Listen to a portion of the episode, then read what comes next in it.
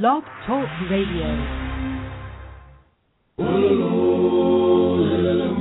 It's the Spiwe Show, an idea exchange empowering us to live well, live fully, and love deeply. And now, here's our host, Spiwe.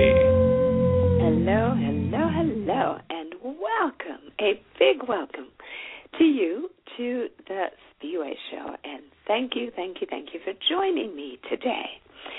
Well, so many of us have them, and so many of us struggle with them. And that is what we're going to talk about today. Tame my children. That is our topic, and actually, it's going to be a topic for not consecutively, but it's going to be our topic for a while because, um, as you can imagine, there are lots of things to say about one's children, especially our badly behaved children. I am uh, recording this show. Uh, this is the live pre recording, if you will. I usually don't record shows on the same days um, because, uh, for a variety of reasons, sometimes the technology doesn't work like it's supposed to, sometimes, you know, things just happen. So, uh, if you happen to be along at the time that I'm pre recording this show, give me a call if you would like to talk about this topic. I can uh, see that I've got a couple of listeners out there. If you want to say something, you can call in and you can hit one, and uh, you'll be connected, and that will tell me that uh, you want to say something. Tantrums at the mall. Every bedtime is a surprise worthy of fits and screams. Fights over food. You can't even get them dressed for school or daycare without a battle. You have tried cajoling, coaxing, bribing, spanking. Timeout didn't even work. Spanking didn't help. Do I sound like I've been hiding at your house? If so, this series is going to be my gift to you. I am going to help you tame your bratty, rude, insolent, disobedient, obstinate, rotten, spoiled children. That is going to be the subject of our exploration. So you might be thinking, well, that's very interesting. What are your qualifications, Miss Spiwe? Well, I'm going to tell you. I am a mother of two gorgeous, adorable, wonderful children. They are so well behaved that everywhere we go, people marvel at how well behaved the girls are. All it happens all the time. I hear it all the time. Hear it at their school. Oh, your daughter is so helpful. And I remember, in fact, there was a time that uh, their dad and I uh, went to a parent teacher conference. His name is James. So James and I are sitting there listening to these folks talk about our youngest child, Jamie. And the teacher's carrying on about how helpful Jamie is. And she, at this point, was probably about, oh, she's probably about five.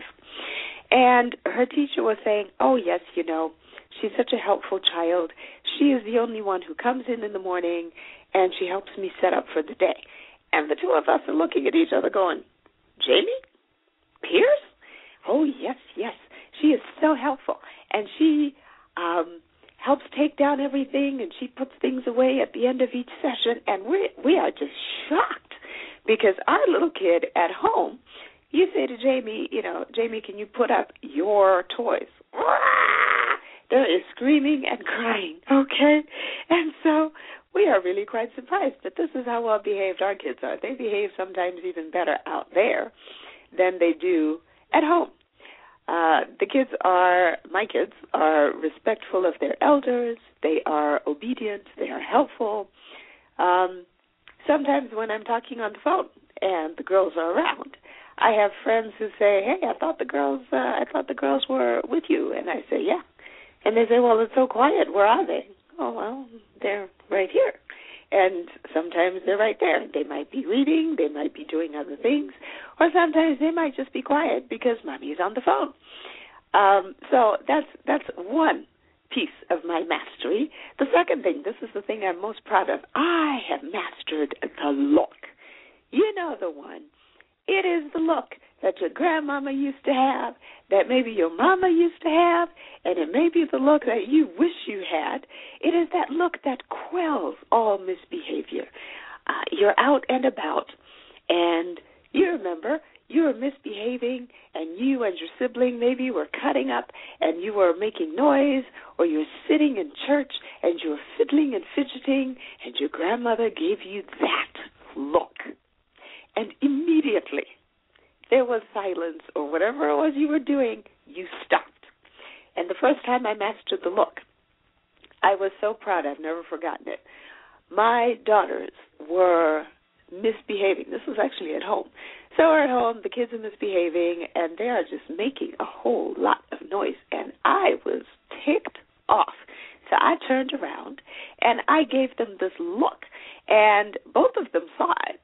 And all of a sudden, you know, the bickering just kind of tapered off, and then there was silence, and then there was, sorry, Mama. And I thought, woo wee, yes, I have a right. I was so pleased. That look I had been dying to accomplish forever. And so when I mastered it, yes, yes, there were fireworks, there were bombs in the air, bursting in the air, and uh, the national anthem rang. That's how I was pleased with my look. Uh, other qualifications. I have never had the proverbial tantrum in the store. Not once, not with either one of the girls, not ever. And at this point, they're eight and ten.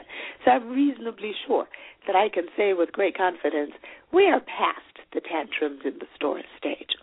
My ter- my terrible twos. Everybody kept saying, "Ooh, watch out! When they turn two, they're going to be horrible."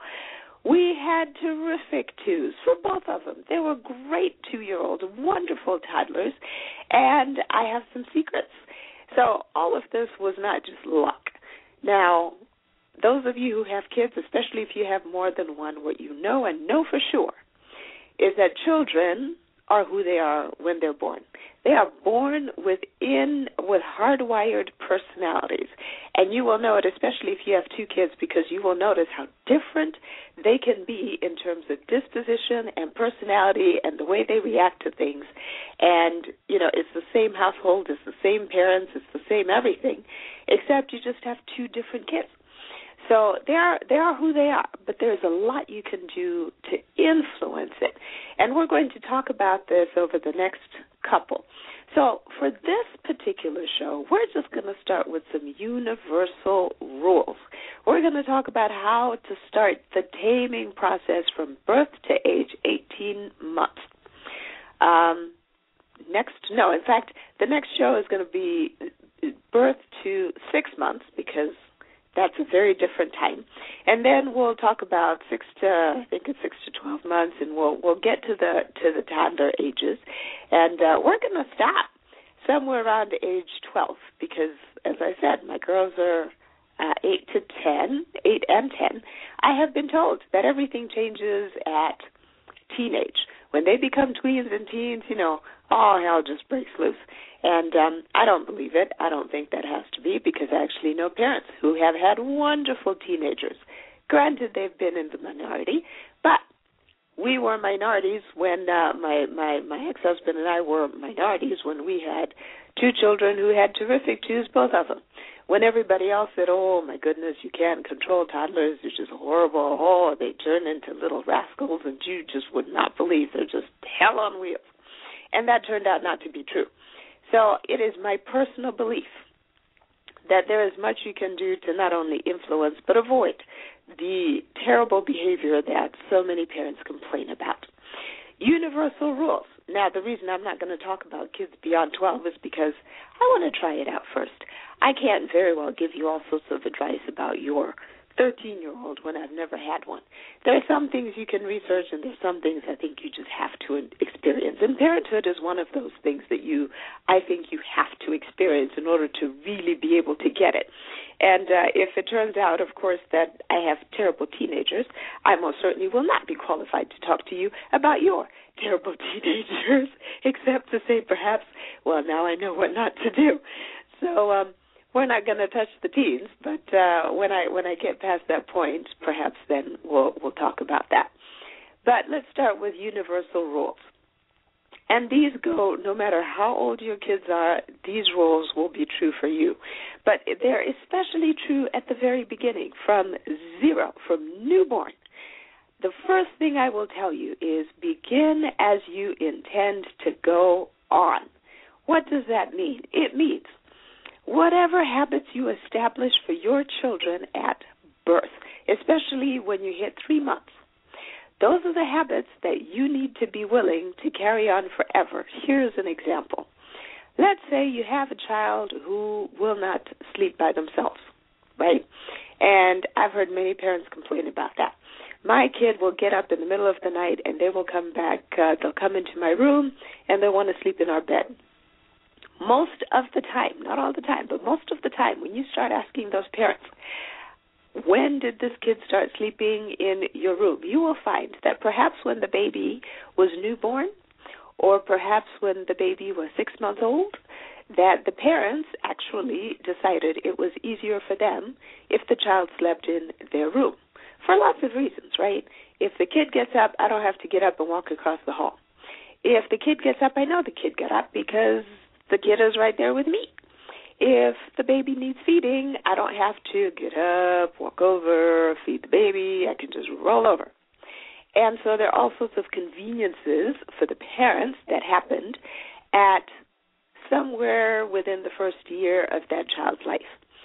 What happened was that child decided, uh, perhaps unconsciously, that this is the way life is.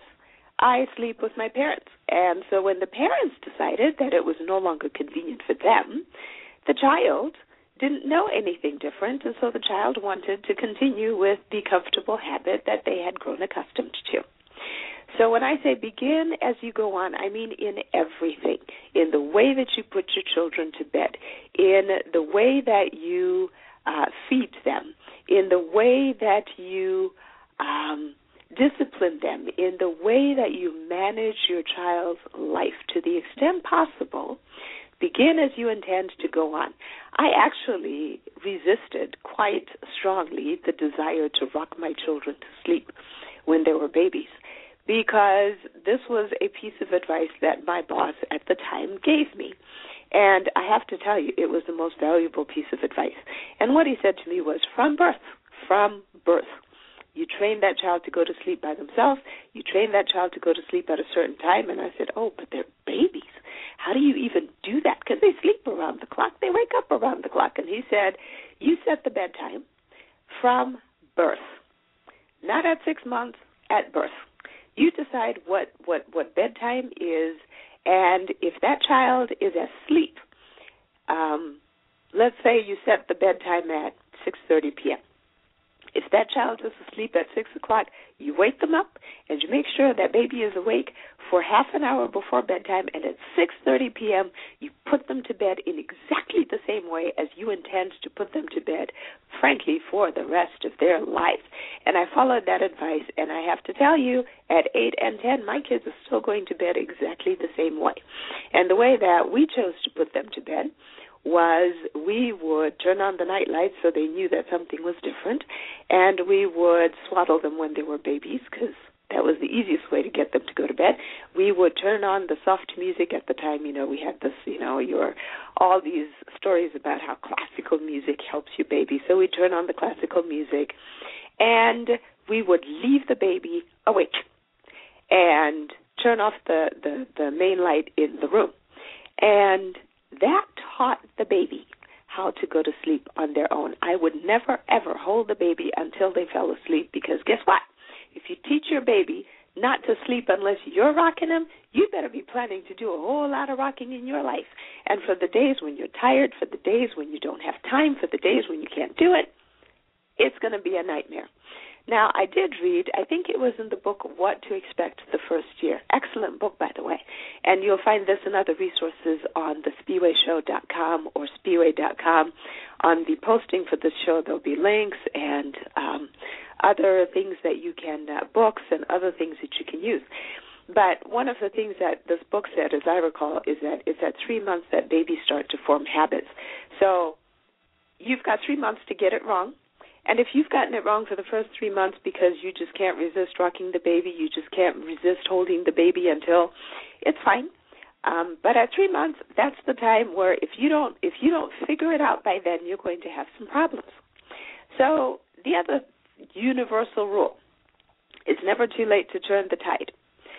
If you have been rocking the baby and you decide you no longer want to rock the baby because the baby is six months old and you know it takes a little longer to go to sleep but you've got other things you have to do. You're back at work. You've got to get to bed especially since you're whatever you're pumping you're expressing milk and you have to get up around the clock even if the baby is uh, sleeping.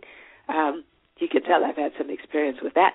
You might not feel like rocking the baby anymore it's not too late to turn the tide. It's never too late to teach your baby new habits. It's just that. The longer you go, the the harder it is to change the baby's habits. And the more painful it is, and the more likely you are to have the tantrums and the screaming and everything else. Just so you know. Another universal rule don't blame the school system. Study after study has shown that the biggest influence on children is not their friends, it's not their teachers, it's their parents.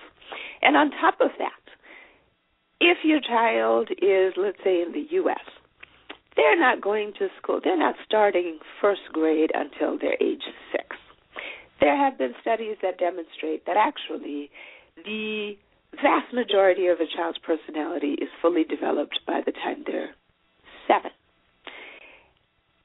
I think it was Zig Ziglar, my favorite motivational speaker, who actually cited a study where he said something like 90% of a child's personality is fully developed by the time they're seven. They are who they are by the time they're seven, which means if they're in first grade at age six, and that's the first time their teacher has seen them, they're pretty much who they're going to be. And guess who was responsible for the first six years? Yes, that was you. And before they ever got to daycare, guess who? That was you. And guess who has the greatest amount of time with this baby, generally speaking? Uh, yeah, that's you. And even if they've got nannies and child caregivers, the people who will always have the greatest influence are you, the parents. So don't blame the school system. Don't blame the nanny. Don't blame other people. And frankly, if those other people are spending more time with your child and you don't like what you're seeing, then maybe you need to change your lifestyle so that you can spend more time with your child. Another universal rule accept that they are who they are. What I said at the beginning of the show your children are born with personalities, okay? You can influence, you can affect, you can certainly provide guidance and you can improve their you can improve who they their self perception of who they are. You can create their you can affect very profoundly their self worth whether they have good self worth high self esteem self confidence all of those things are things that you can influence and you have direct um, control over as the parent. But accept that from a personality perspective, they are who they are. It's not your job to give them a personality. They already have one. God gave them that before they were even born. In fact, there are biblical references where God talks about knitting the child in the womb, and He knew the child before you ever saw them. So they have their own personalities. Accept that they are who they are, and try and manage to who they are. So as you're teaching them and training them and teaching them values, take into account that this is who they are. They will grow up and they will make choices, and you cannot blame yourself for those choices, which gets me back to my universal rule. Next universal rule guilt is not allowed. Do your best as a parent and let it go. No parent is perfect, no child is perfect, my kids aren't perfect as much as I like to think so on most days. They're not. And I'm not a perfect parent, so I'm not sitting here and uh, preaching to you from some pulpit of perfection because I certainly am not that. And I have had to apologize to my children, not very often, but once in a while. I've had to apologize to my children for getting it wrong.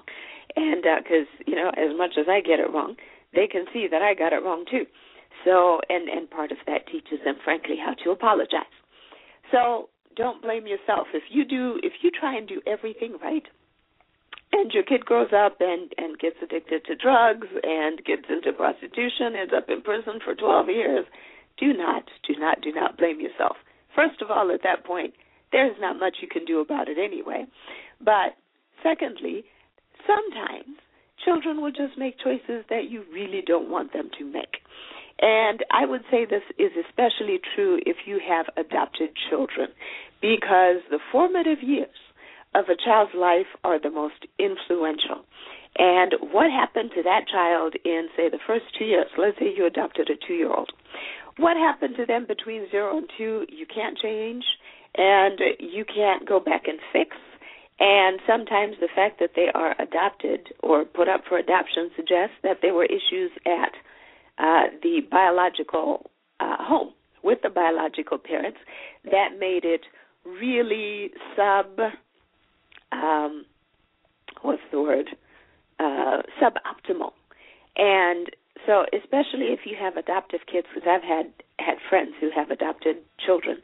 And sometimes no matter how hard they tried those kids just you know went off the deep end no matter what they did so don't blame yourself, whether you're an adoptive parent, whether you're a biological parent. Do not, do not blame yourself. Some kids fail in life despite the best opportunities and the most loving parents. Accept that. Uh, another universal rule money helps, but it's tricky. Many wealthy and highly successful adults were motivated by the strong desire to escape poverty, the streets, gangs, and other chronic problems that often plague the financially disadvantaged. Conversely, one of the things that a lot of wealthy parents decide, which makes a lot of sense, right, is I do not want my children to suffer the way I did. Hmm, well, that makes a lot of sense, right? I want to create a better environment for my children than I had.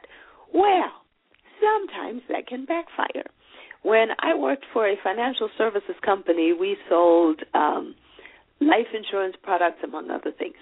And one of the shocking statistics was that the highest suicide rates from a an actuarial perspective, the highest suicide rates that we saw were among the young adults of our high net worth individuals.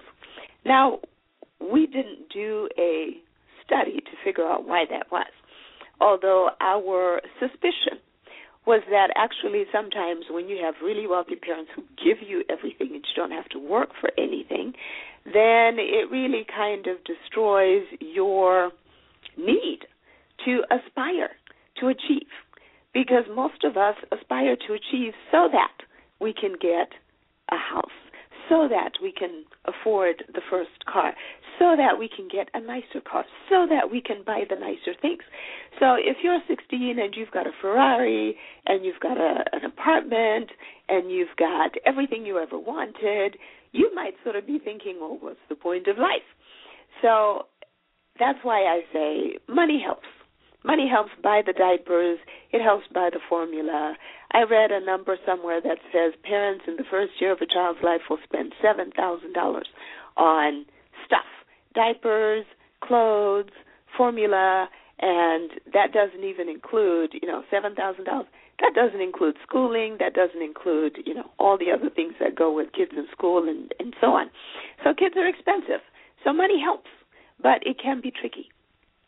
Another universal rule be clear about your job as the parent.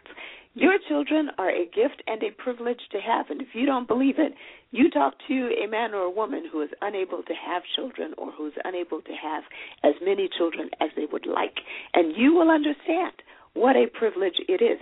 You don't know whether you can even have children sometimes until you try for the first time. My um husband at the time I was married, my husband and I were married seven years before we even tried to have our first child, and it took us 14 months to conceive, and uh, that's a story for another day. But I tell you what, um, that was when I questioned, can we even have children? Both of us ended up going to the doctor. Doctor says you're normal, you're fine. Keep trying. 14 months later, we finally had a child, and so this is why I say having a child is a privilege. Talk to a parent who has lost a child for whatever circumstance, accident, illness, whatever it is, and you will understand that having a child, whether you think whether you think it is or not, having a child is a privilege. The other thing, this is my personal universal rule because you know when you're trying to have kids and you can't have them, you start making all sorts of promises with uh, to God if He will give you children, right? God, the giver of all things, especially things that are free, and especially the best gifts like children. Um, my promise to God was, I tell you what, Lord, if you will give me a child, I will make sure that I never forget that I am my child's temporary custodian. This child is not my child. This is God's child. And what we do with God's children uh, is of great import, so much so, in fact, that Jesus himself threatened all parents. And uh, I don't have the citation. I'm not a pastor, so this and this is not a sermon. But I do remember reading that there was a time when um, the uh, Jesus was off somewhere preaching. It's in the New Testament, of course, and um, there were these kids who wanted to come to him, and the disciples shooed them away, shoo, shoo. And Jesus said, "Wait just a minute." And depending on you know the version, he said something like "Suffer the children to come unto me." Maybe that was King uh, King James, and and he invites these kids. And not only does he invite the kids, but then he tells the adults that um, actually you all ought to be more as children in terms of your disposition and your faith. You should be childlike, not childish, but childlike. And and he also said, you know, if any one of you harms a hair on this child's head or leads them astray, um, you know, woe be unto you. In fact, it would be better for you that you'd never been born because that's how I'm going to get after you for how you mistreat my children. So, universal rule: this child is not yours. Your child was created by God and given to you as your as a temporary custodian. I say temporary because theoretically they're only under your full-time care for a short portion of their life and yours. If a life is statistically going to be 80 to 90 years long, statistically, in the U.S. anyway, different countries have different life expectancies. And of that time, you have in home full time, I won't say control because there are lots of parents who can't control their kids, in your house for 18 years before they go off to college. Even if they come back after they're adults, it's never the same. So you are the temporary custodian. Make the most of the time that you have those ch- children, especially the first zero to six, seven years. Because if you get that right, then it's going to be infinitely easier both for that child's future as well as for your child rearing thereafter. So that's another universal rule. The other universal rule I will give you is you are accountable to God for how you take care of those children. So just because, for example, you are a single parent and nobody is looking does not mean you can abuse that child. It doesn't mean you can neglect that child because God is always watching. And God, by the way, is the best and the ultimate single parent of all time, is he not? Because God uh, is the one who created us all. And he didn't have to have a woman to do it not with him. I mean, you know, he had Mary, but that was a very different kind of relationship than, you know, the rest of us mortals need in order to bear a child. So I consider God to be the ultimate single parent. And if the ultimate single parent can be perfect and um, charge us with perfection, then we're not going to be perfect, but we ought to do the best we can. So take care. Take care of your children and remember that they are a gift, a privilege, and they are given to you as temporary custodians, and you and I and all parents will ultimately have to answer to God for how we raise and nurture His babies. Fortunately, God is not going to judge you by how much money you spent on your children, how many material things you provided. You will be judged, in my opinion, first by the love you gave to them, um, oh, I did write this down. Look at this. It's in my notes. Matthew 18:6. God, Jesus says, But whoever causes one of these little ones who believe in me to sin, it would be better for him if a millstone were hung around his neck and he were drowned in the depth of the sea. That's Jesus for you. You know, people talk about what would Jesus do all the time as if Jesus is, you know, some benign, always, you know, everything's fine, you know, really permissive kind of guy, but he really wasn't. And uh, so here he is, you know, threatening to drown you in the depth of the sea with a millstone around your neck if you don't take care of his children. So I think we ought to be fearful in uh, and respectful of our of our of our responsibility to raise our children. Most kids can be great kids. That's another universal rule. Even yours, and we're going to talk about how to do that in the in the coming episodes of this series. My other universal rule: be optimistic and confident, and start from a place of love. Loving is not the same as enabling. Loving is not the same as letting your kids have their way all the time. Loving is not the same as making sure your kids are always emotionally happy because they have their way or because you don't do anything to upset them. You are the parent. It's okay to upset your kids. It's not the same as failing to discipline. Another passage in my Bible that is often quoted. This is in the Old Testament. Proverbs 13:24 says, "Whoever spares the rod hates their children, but the one who loves their children is careful to discipline them." Now, I had a speaker who was on the show, and um, uh, I did a show on discipline, and um, what she talked about was the fact that actually this is not about beating your kids. And um it's I, oh what was that show called? I think it was called stop hitting my children or something like that. Stop beating my kids. It's on the spiweshow.com in fact i'll put up a, a link to that show on this posting. So if you go to spiwe.com you go to this show you will find links to other related shows and that will be one of them. But one of the things she said was you know the good shepherd jesus he he didn't beat his sheep. He didn't use his rod to beat his sheep. He used the rod to guide. And that's what you ought to be doing. And that's why the bible says if you hate your children, you're not going to discipline them. Them some strong words, right? Because you're thinking, I don't discipline my kids because I love them.